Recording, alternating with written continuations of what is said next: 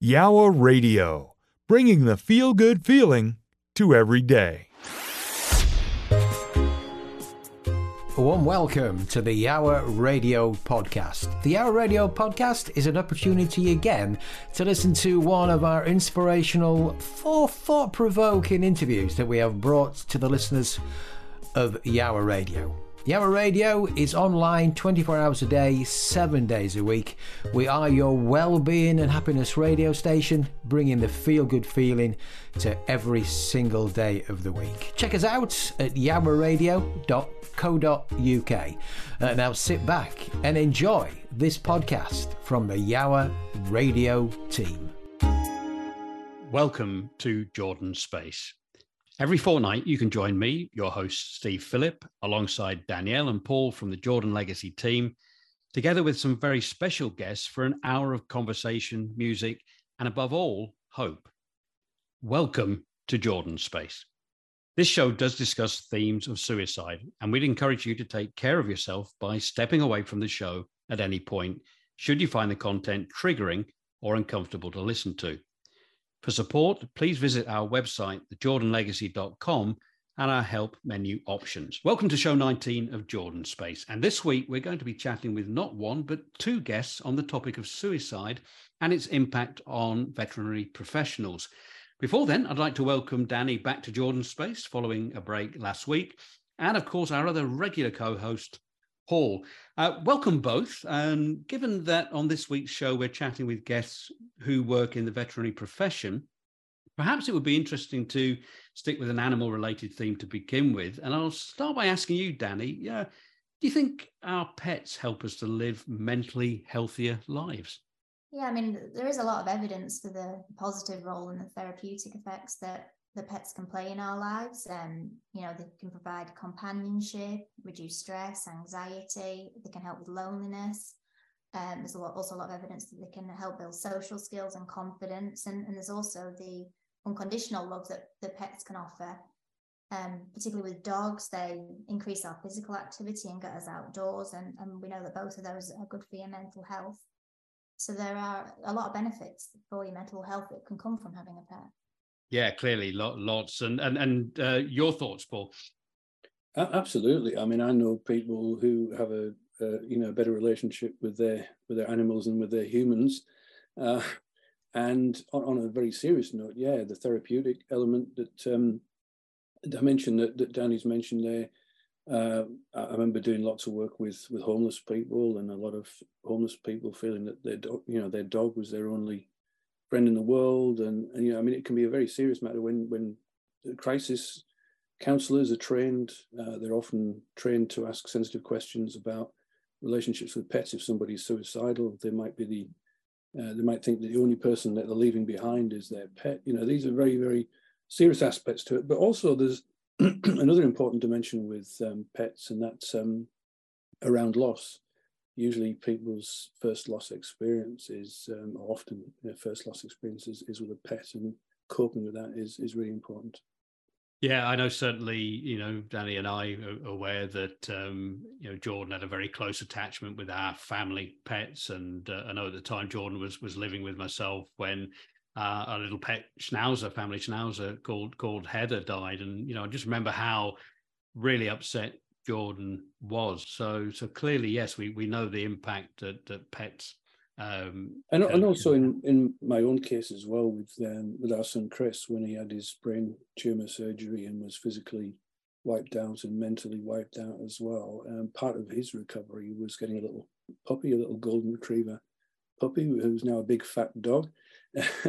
and um, yeah, it was absolutely critical component in his recovery, just getting that routine of looking after the dog, taking the dog out for walks, and and uh, you know having a great pal alongside him.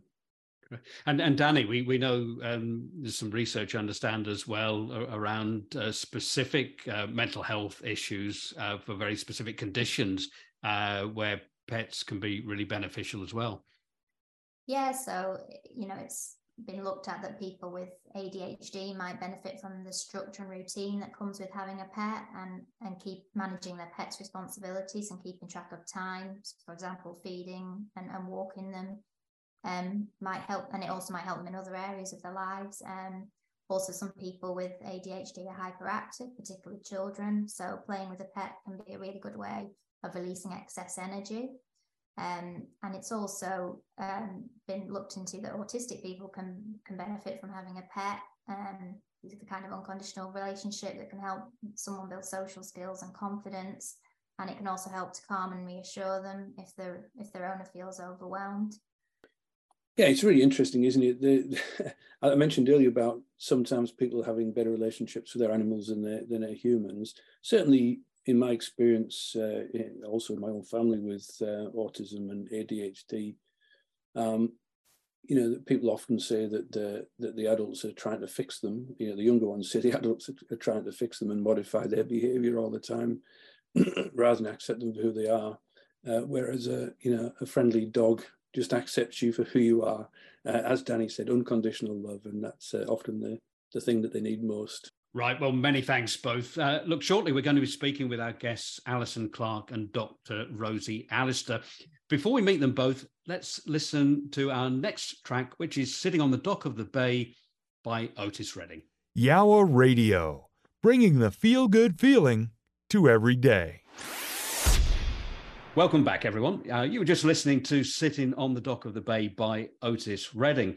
And it's now time to introduce this week's guest. For the first time, I think, on Jordan Space, we have two for the price of, of one. Uh, we have Alison Clark, who's a health and safety advisor and mental health first aid trainer with CVS Group PLC, and Dr. Rosie Allister, who's a veterinary surgeon and a mental health and suicide prevention researcher, amongst other things that we're going to talk about today.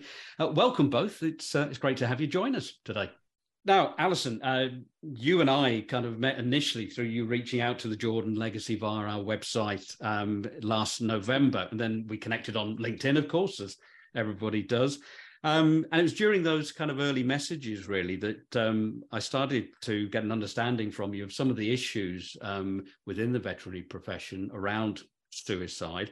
Simultaneously, I happen to have been reading the autobiography Beyond Supervet by the celebrity TV vet Noel Fitzpatrick, and of course, within that book, he you know, shares you know what that life is like quite quite graphically at times, and some of the struggles that he's had. Um, before we kind of talk about kind of your work and your experience and particularly the issues around suicide it'd be great to for our listeners to learn a little bit more about you both. And, and alison maybe just a, a brief introduction about your work particularly in, in health and safety working within that profession. Yeah thanks steve. Uh, it's, it's actually quite bizarre that i'm actually health and safety advisor now because i started out um, working voluntary in a veterinary practice from the age of 11 so um, mixing an 11 year old with a flock of uh, sheep and, and a herd of cattle and lifting 56 pound bags of beef nuts into into troughs and things it's quite bizarre that i was doing things like that with no supervision or very little supervision to being where i am now as, as a health and safety advisor. I was a veterinary nurse for 24 years and then moved over to the dark side of health and safety. So went from looking after people to, to animals. So that's sort of my, my career up to date now. So so a real grounding, obviously, in in the profession. Um, don't do what I did. Uh, do do what I, what I, say now. Okay, excellent. Thank you, Alison and uh, and Rosie. Um, obviously, um, background as a veterinary surgeon yourself, but tell us about some of the other areas of, of, of your work and your background. Yeah, sure. So I've been a veterinary surgeon for around about 19 years. And at the same time I started as a vet, I also started volunteering with the Samaritans. So I've had this kind of parallel interest in suicide prevention for as long as I've been a vet. And over more recent years, I spend more and more of my professional time working in suicide prevention, particularly suicide prevention for professionals. So for veterinary surgeons, for veterinary nurses, and for sometimes for other occupations as well. Yeah, Rosie, I was interested to hear you saying that you um, you became a volunteer with Samaritans uh, around about the same sort of time that you became uh, a veterinary surgeon. So, what was the um, the reason why you decided to volunteer for Samaritans?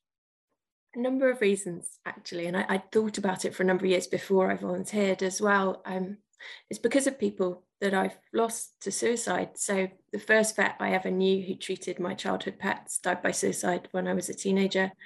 when I was at vet school, one of my lecturers died by suicide on a night that they were on call and we were working in the hospital. And a close friend of mine died by suicide when I was 18. And although I have a very deep love for the veterinary professions, the longer I spent in this profession, I realized that you can do useful things in different ways. And one of the things I wanted to do was to help people who are feeling suicidal and help other people who are affected by suicide as well. So that was what brought me to Samaritans volunteering and then later to VetLife as well. From your experience, is, is there a particular issue within the veterinary profession in terms of suicide?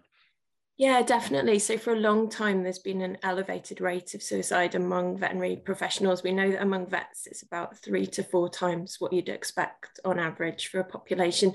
And that's the same in a number of countries around the world. It's the same in the USA, in Norway, um, in Australia, and lots of different countries they've looked at.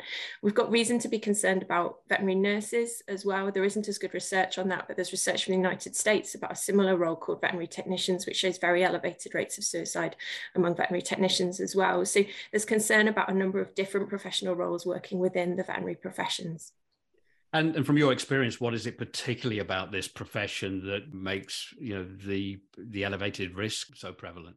Sure. So when you think about what we call occupational suicide generally, um, usually we know that suicide is more common among groups that are suffering from economic distress so people who are in poverty people who are suffering real financial difficulty and clearly for professionals that isn't always the case. But what we know about occupational suicide there's a number of different sort of models that look at what might be at risk. And generally things that are, there can be things that are very stressful about particular jobs and that can be part of it. There's also sometimes what's called sort of pre-existing mental health morbidity and that means maybe people who go into certain jobs may be experiencing mental health difficulties already. Um, there's also things about demographics of people who go into certain jobs so who goes into a job. And then a big thing in occupational suicide, which is a big thing for the veterinary professions as well, is what's thought of as differential opportunity for suicide. And what this is about is in some jobs, people may have more access to things that are very dangerous in their work that may be involved in suicide. And that is definitely the case in the veterinary professions. There's a lot else going on when you look specifically at veterinary risk. There's a number of different risk factors that have been discussed about veterinary risk, very specific to our job. So it's not just that we have access, there are aspects of the job that can increase people's risks as well. But access is really important. I don't know, Alison, you, you've had your own experiences with, with suicide in the profession. And I know, you know you've shared with me that very sadly you, you lost a, a close friend last year, I believe. Yes, that's correct. Yeah, yeah. Um, um, since I'm in veterinary nursing, I've lost four veterinary surgeons, friends, and two very close veterinary nurse um, colleagues. The first one was in 2012, and then, as, as you, you rightly say, the latter one was last year in August, um, a couple of days after a 40th birthday. So yeah, very sad. From what I understand, the, the size of the veterinary community is quite a tight uh, community. So when someone experiences a death by suicide within that profession, what, what kind of impact is it having? Yeah, it has a massive impact, I think, doesn't it, Rosie? I mean, you know, we, we are, even though, you know, it's, it's, it is a big profession, everybody knows somebody that's worked in a practice and um, it do, does have a, a massive impact on on the profession. Is is this is that a fairly common occurrence that that someone working in the profession will have experienced um, a suicide, if, if not more than one suicide? Yeah, definitely. So if you talk to people with some experience of working in the profession, almost everybody feels that they've been affected by a suicide and knows somebody who's died by suicide. Um, we are a close knit profession, and um, lots of people may have trained with somebody who's later died by suicide. We also know that it has a massive impact um, a death by suicide among veterinary professionals. So one of the things that the charity I'm involved with, VetLife, does is we provide support to practices and workplaces that are affected by suicide, often very quickly after an event. And one of the things that when you do that support, you become very aware of is just how many people are affected. Sometimes people who maybe didn't know the person very well um, can still be very, very affected by a loss. And so, yeah, it has a huge ripple effect on people. It's always interesting when we hear people talking about a particular profession. Um, I've worked in various professional environments, and we've had somebody previously on the show talking about uh, you know, the construction sector, for example, and issues in the construction sector where there's a very, very high rate of suicide. But once you get into it, it's not always the things that people instantly sort of think it probably is going to be. You know, people think construction, oh, you know, it's dangerous and, and it's and it's hard, heavy work or something. But then they hear about small businesses. Most people working in the sector are self-employed or small businesses, and the pressures of that, and financial pressures, and and working away from home or you know, working in, in rural areas, and you know, other factors all start to come out, which isn't necessarily specific to that profession, but it's that combination of factors in that profession. So, what do you think it is particularly about the veterinary profession that leads to it having a, a, a particularly high suicide rate? It's a really good question. So, some of those are the ones I've discussed already around things like occupational stress and demographics and who's attracted to work in a particular profession access to means is very important in veterinary suicide. So vets have access to a number of different things as part of their work, um, which are very often implicated in veterinary suicides. And so there's definitely a connection there. However, it isn't just that. Um, there's things about veterinary work that can make it very, very hard for people to ask for help so one of the things that and to access help as well. So it's not just the asking part it's also when they ask do they get the right help? Um, and we know that that doesn't always happen for people. So that's definitely part of it as well. And another thing that you know we think is important is what, what i talked about before is occupational stresses, so aspects of doing this job that I think, as you said, are quite difficult for people outside a profession to maybe understand unless they've worked in a related role. So there's aspects of veterinary work that can be very, very difficult.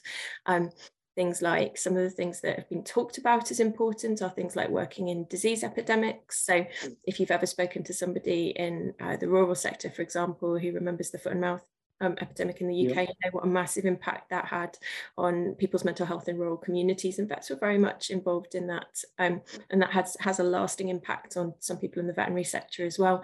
There's also potentially traumatic aspects of our job in a number of different ways that I think people who maybe haven't thought in detail about what vets and veterinary nurses do day to day might not be aware of. So there's of potential trauma at work.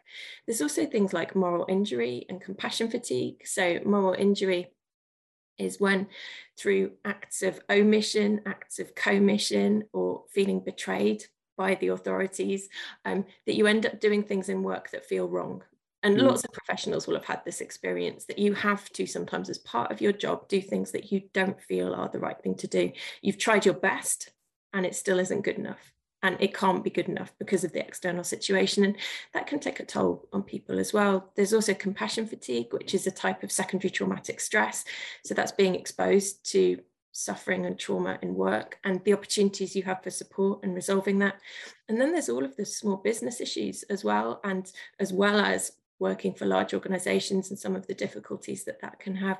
So a whole range of different challenges and a lot more than that as well. well it's a long list, and I, I, wouldn't want to add to it. But just just a couple of other things that have come out of talking to people in other professions. Uh, people often talk about professions being a calling, and you know the idea of you love animals, you want to be a vet, uh, and also once people have done all their professional training and committed to something like that, then it, it's it's not something that people easily leave. You know, other jobs they might not be happy and move on, but it's kind of you know, is there a sense of entrapment there, which we know is a, a key factor for suicide. Yeah, definitely. So, in my research, one of the things I've looked at is professional identity. So, how you feel about your job and what you think it is to be a professional um, in a veterinary role. And one of the features of how people form that identity in vet is they very rarely have a plan B. So actually not having a plan B is almost a characteristic of veterinary identity. Mm. And we almost select for it as well because it's a hard job vet or veterinary nursing to get into. It can be very competitive. And that not having a fallback plan can be incredibly difficult, especially if someone has then invested a huge amount of money, many, many years of their life, made an awful lot of sacrifices to do this thing. If the thing then isn't working for them, it can be incredibly hard to step away from it. And people do end up feeling very trapped. They also have another emotion that you'll know is very important and implicated in suicidal thought processes around shame. So mm-hmm. feelings of failure, feelings of shame, and in a number of different medical professions, and I include that in that, shame is a hugely powerful emotion and is almost a feature of aspects of our work. Um, and so, yeah, shame, entrapment, um, social perfectionism as well. So, real pressures on people from internally and outside that they have to be perfect all of the time, that there is no scope for things to ever go wrong. And how do you cope with that in a job where things inevitably go wrong often?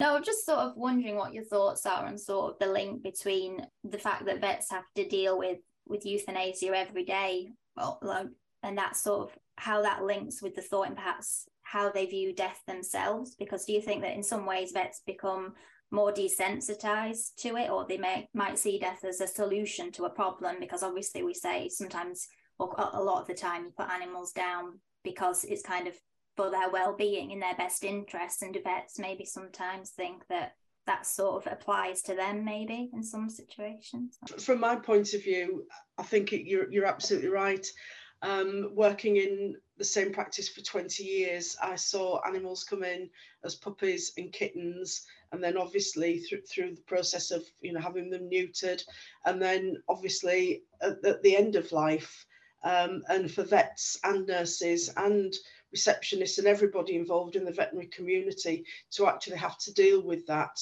day in day out and not just once or twice but probably numerous times during the day um, and seeing how peaceful it is for for a pet to you know just just go to sleep yeah so this is a really important question it's one that's talked about a fair amount um, when you look at sort of veterinary suicide prevention and the evidence on it is really mixed. So people have looked at do veterinary professionals think about suicide in the same way as they do animal euthanasia? And there's evidence that perhaps they don't generally think about it in the same way, that they do make a moral distinction at least between suicide and animal euthanasia. Um, people have also looked at do people who perform more euthanasia in their job as a vet? Are they more likely to die by suicide? And they found that no, that isn't the case. However, other studies have looked at things that have suggested that there may be a link. Um, my own take on it is I think there is something important going on around euthanasia. Part of it is the access to um, the, the, drugs and um, sometimes to firearms as well. Um, however, there is something more than that. So when you talk to vets and veterinary nurses who are experiencing suicidal thoughts, they will very often spontaneously volunteer stuff around if I was a dog, I would have um, you know, put myself to sleep and they'll talk about alleviation of suffering and they will make equivalences. And so I think the fact that the research doesn't have a coherent explanation yet for that process doesn't mean there isn't something important going on. And I think I think there is. Um, there's also some evidence that vets who've maybe been involved in mass culling, um, so you know when we think about disease epidemics, those kinds of things, that that can have potential traumatic effects that may affect people's risk as well. So euthanasia is definitely an important thing. There's also the issue of the support that veterinary professionals, nurses and vets and front of house staff at veterinary practices, reception staff, and others provide around euthanasia for people's pets. So we know that some people experience suicidal thoughts when their pets are put to sleep. That's definitely something veterinary professionals may experience around their own pets as well. And I think this is something that we really haven't looked at well enough in the research yet the link between the euthanasia of pets and suicide risk. I think it, it is important. And I, I know that from a number of different um, ways over a number of years and I suppose they've also got to, you know, once they've euthanized the animal, they've then got to sort of deal with the secondary part of it of then the owner that's lost the pet. So it's sort of the knock-on effect of that too, I suppose, isn't it? Yeah, and and the impact that that has on vets is mixed. So there is research that's looked at, you know, do clients expect vets to be, you know, the primary source of support after animal euthanasia? And many people do. Um, there's this real expectation that isn't just for domestic animals, that occurs in farm and equine settings as well, so farm animals and horses. Um, sometimes that feels a very rewarding part of a vet's job or a veterinary nurse's job because it's something that you can really help somebody who's suffering and you can help an animal who's suffering as well. So it isn't always a very mm-hmm. difficult thing, it can be a very sad thing, but it sometimes is a rewarding thing to do. However, sometimes it can be very complicated and difficult and features of the death and of the animal and of the person's relationship with the animal can make that more difficult as well. So um, there aren't any two euthanasias that are particularly the same, as I'm sure you can imagine, because they're characterized by that animal and that person and the relationship that they have. Well, Alison Rosie, thank you both very much for now. We're going to take a break and uh, go into a, a, song. Our next track we're going to play is Hands to Heaven by Breathe, and we'll be right back after this.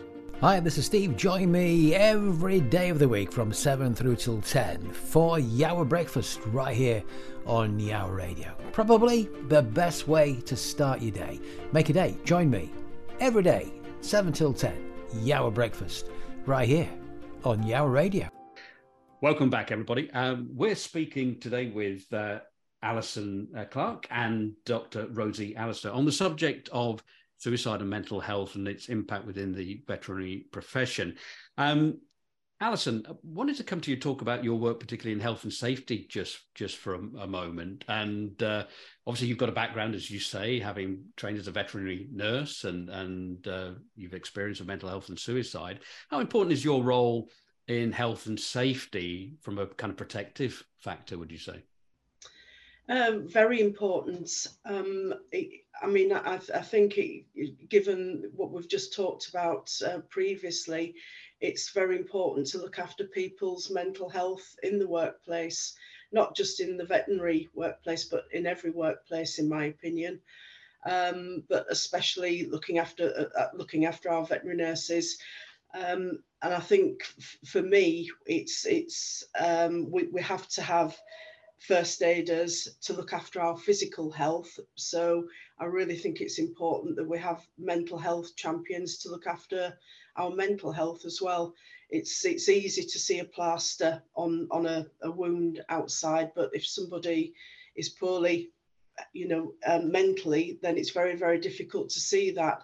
But it's so important to look after after this. And i'm very lucky that cvs have allowed me to do sort of about 80% of um, health and safety and then and then 20% teaching mental health for our colleagues.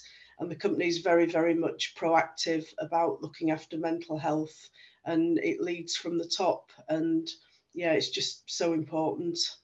And, and, how important, you know, from a health and safety point of view, are kind of policies and procedures in, in supporting um, mental health and potentially mitigating the risk of, of suicide as well? I, I, suppose I'm thinking of excessive stress and all those kind of things. Yeah, absolutely. Yeah, we work very closely with the HR um, team, and it is very important that we, we look after people in the workplace and it's something that I know not not only CVS but a lot of a lot of the veterinary corporates and individual practices. It's so important to look after after people in the workplace.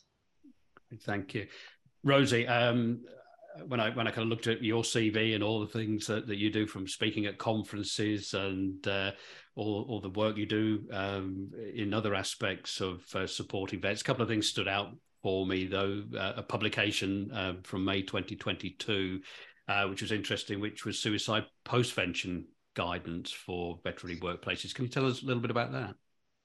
Yeah, sure. So some of your listeners, I'm sure, will be aware of what postvention is, but for anyone who isn't, it's the response and provision of support after a suicide.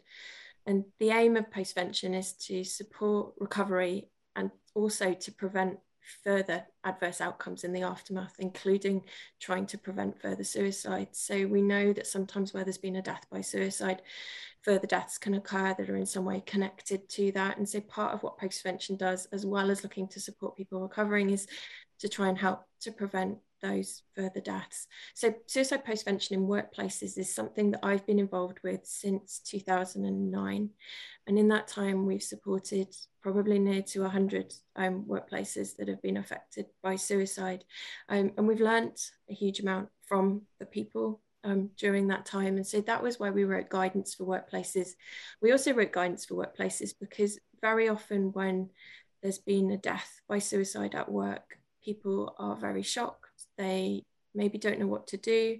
There's maybe a huge amount of misplaced guilt and misplaced self blame and other things among colleagues. And so we really wanted to create a resource for people where, even if they didn't feel able to have a conversation with someone like me, that they could read it and have a checklist for what they could do in terms of what they need to do to support staff, maybe practical things that they need to do in their workplace. One of the things about veterinary related deaths by suicide is that sometimes when people die by suicide as a veterinary professional, they die in the workplace. And that's relatively unusual among professions um, and it's connected to a number of different factors. But that means that quite often it's colleagues who find their colleague um, who's died. And so there can be potential trauma for staff as well. And so the guidance covers a whole range of things from the emotions that somebody might be experiencing to who might need support in a practice to what do you do in terms of some of those practical considerations. VetLife also provides um, bespoke support to practices. So we will talk with managers and leaders in practices who may be making difficult decisions in the aftermath of a death. Great, thank you, Rosie. And I know postvention, um, often people will see that as prevention, but I'm aware that there's another uh, important uh, piece of research and a project you're involved with the University of, of Edinburgh, along with a number of other people, which uh, is suicide prevention in veterinary workplaces. Would you like to share a little bit about that uh, project? Yeah, sure. So, one of the things that I've kind of always wanted to do is to think a bit more about how practically we can prevent some of the deaths by suicide that occur in the veterinary professions. And one of the things that's very important um, in preventing suicide that you'll know from kind of broader research outside of professions is thinking about making places safer for people so when people experience suicidal thoughts, making sure that they're in as safe a place as possible so that you can then help them to get through those thoughts so that you have that opportunity. And clearly one of the things that's important in veterinary workplaces is thinking about, is there anything we can do about the medicines and maybe firearms that we have access to at work that could make things a bit safer. So it's not about making people's jobs harder to do. It's just thinking, given that we know that people may experience suicidal thoughts and that they need support, can we give us an opportunity to give them that support? Can we get a little bit more time and make things a bit safer for people? So I was interested in thinking about that because that's actually quite a complicated thing to do without making people's jobs harder to do because we need access to those medicines and to firearms as part of our work.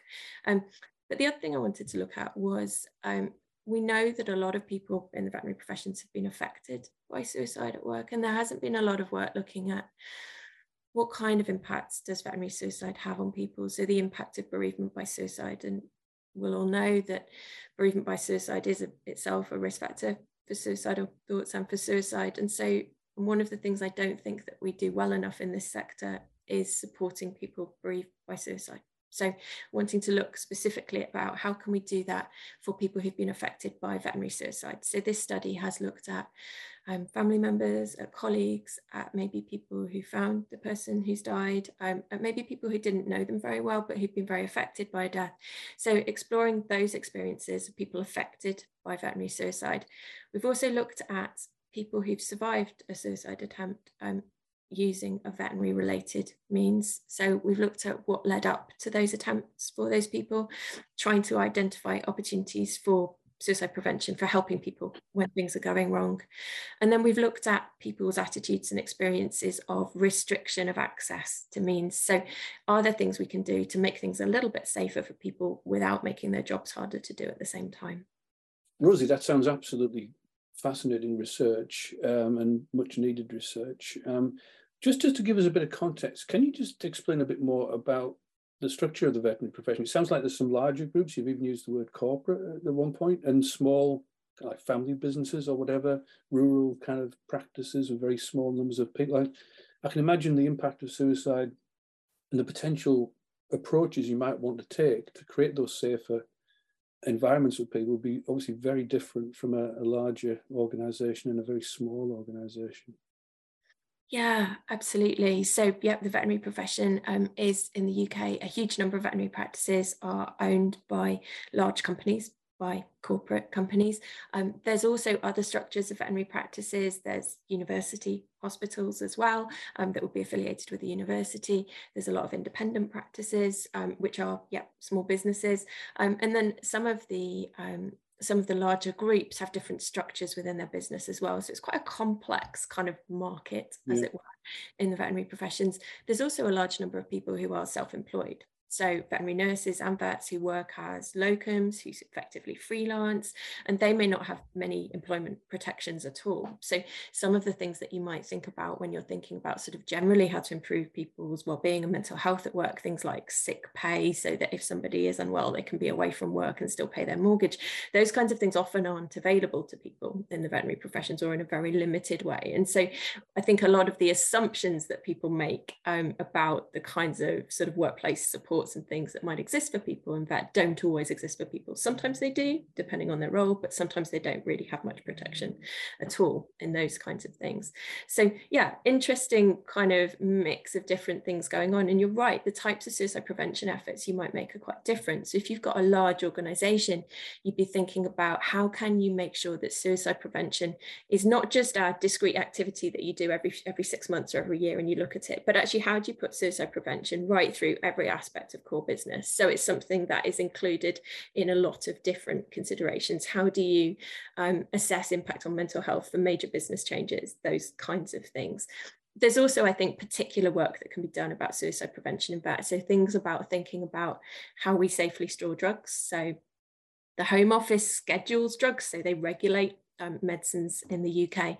And there are rules about how certain medicines are stored, but not all of the medicines that are um, maybe could be subject to those rules are subject to those rules. And so one of the things we need to think about is, do those rules help? So does having to lock a medicine away or have to have somebody else sign for that medicine, does that help or does that actually make things harder for people? So thinking about some of these quite complicated questions. One of the other things that we know about medicines is sometimes people think that medicines are only at a risk at the point that someone's getting them out of the cupboard. But actually that isn't the case at all. Um, we know that diversion of medicines, so where medicines are used maybe to harm by somebody to harm themselves, can occur at all points of the medicine process. So in a veterinary practice, particularly in a small practice, you'll have somebody who orders that medicine from the wholesaler. You'll have somebody who unpacks that order and puts it into the cupboard in the first place. So just having a lock on the cupboard isn't always enough. You need to yeah. think about actually, how do we make this safer for everybody? And crucially, not just thinking about restriction, because thinking about restriction without giving people the right support is is is very incomplete as a solution. Mm. So it absolutely has to be both. So how do we create an opportunity to support somebody? And then how do we make sure that support is there the first time they're ready to ask for it? And that's mm. a really crucial focus as well. Mm. And, and Alison, I, I, was interested when you uh, said earlier you're a mental health first aider or you teach mental health first aid. Um, that's something that um, Steve and I in the Jordan Legacy spend a lot of time sort of focusing on and, and supporting people to do that kind of training and providing support for people after they've done that training. Again, just thinking about this diversity within the profession of larger corporates and, and small businesses. Um, what, what do you think is the role of mental health first aid specifically and uh, and supporting people beyond doing training like that? Mm. I think it's important that somebody has a go-to person in, in practice. Um, it, and in, in our particular group, it's the person that we think is most suited to the job. So it could be a veterinary surgeon, could be a, a veterinary care assistant, could be a receptionist, a nurse. It's that person that can be there to support somebody. And we do encourage sort of one or two per practice now, practices can be anything from five colleagues to 25 colleagues, or in a referral hospital or university hospital, as Rosie mentioned, it can be 105 colleagues. So we do encourage an, you know, a number of them so that no one person is burdened with everybody's problems. Um, but we've got some terrific things going on in, in our um, industry with well-being rooms, um, people putting little baskets and of, of chocolates and, and things like that and for people to take away. So there's lots of well-being initiatives going on in various practices.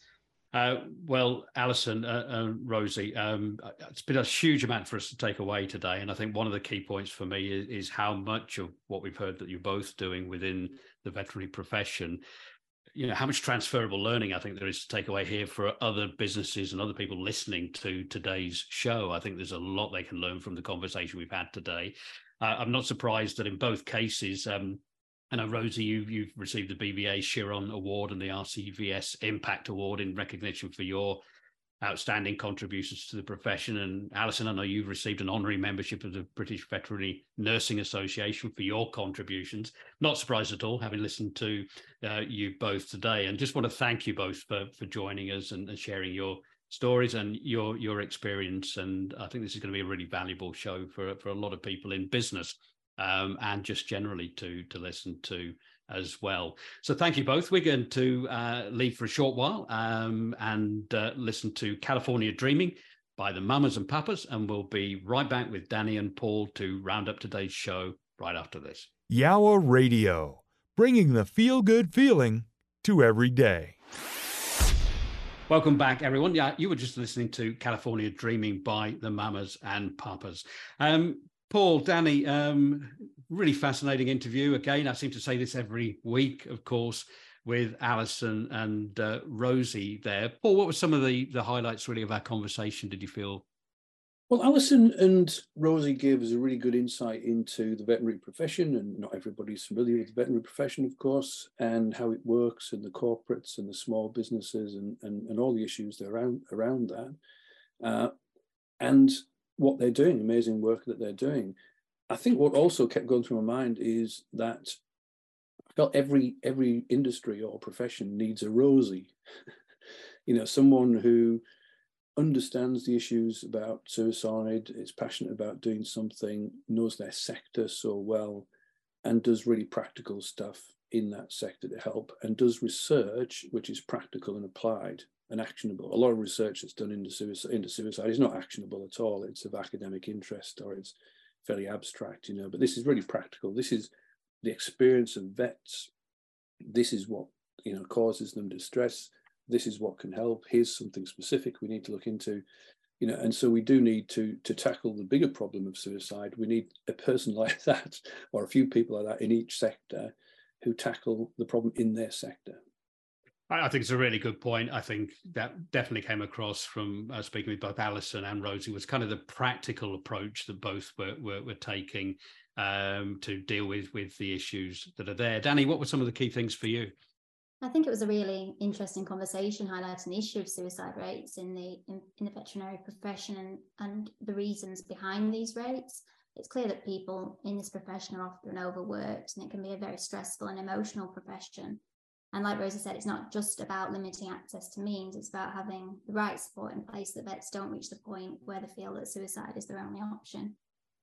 Okay, well, thank you both. And uh, both those reports that we referred to in our conversation with Rosie and Alison today, the one around postvention and prevention, will be highlighted on our website when we add the recording of today's show onto the Jordan Legacy website next week. Well, that's it for another episode of Jordan Space. My thanks to Danny and Paul, and to our guests this week, Alison Clark and Dr. Rosie Allister.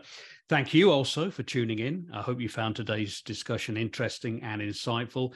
And if you felt inspired to support our work to help prevent suicides, please do get in touch either via our website at thejordanlegacy.com or by emailing hello at thejordanlegacy.com. You can also engage with us on social media by following the Jordan Legacy CIC's LinkedIn company page.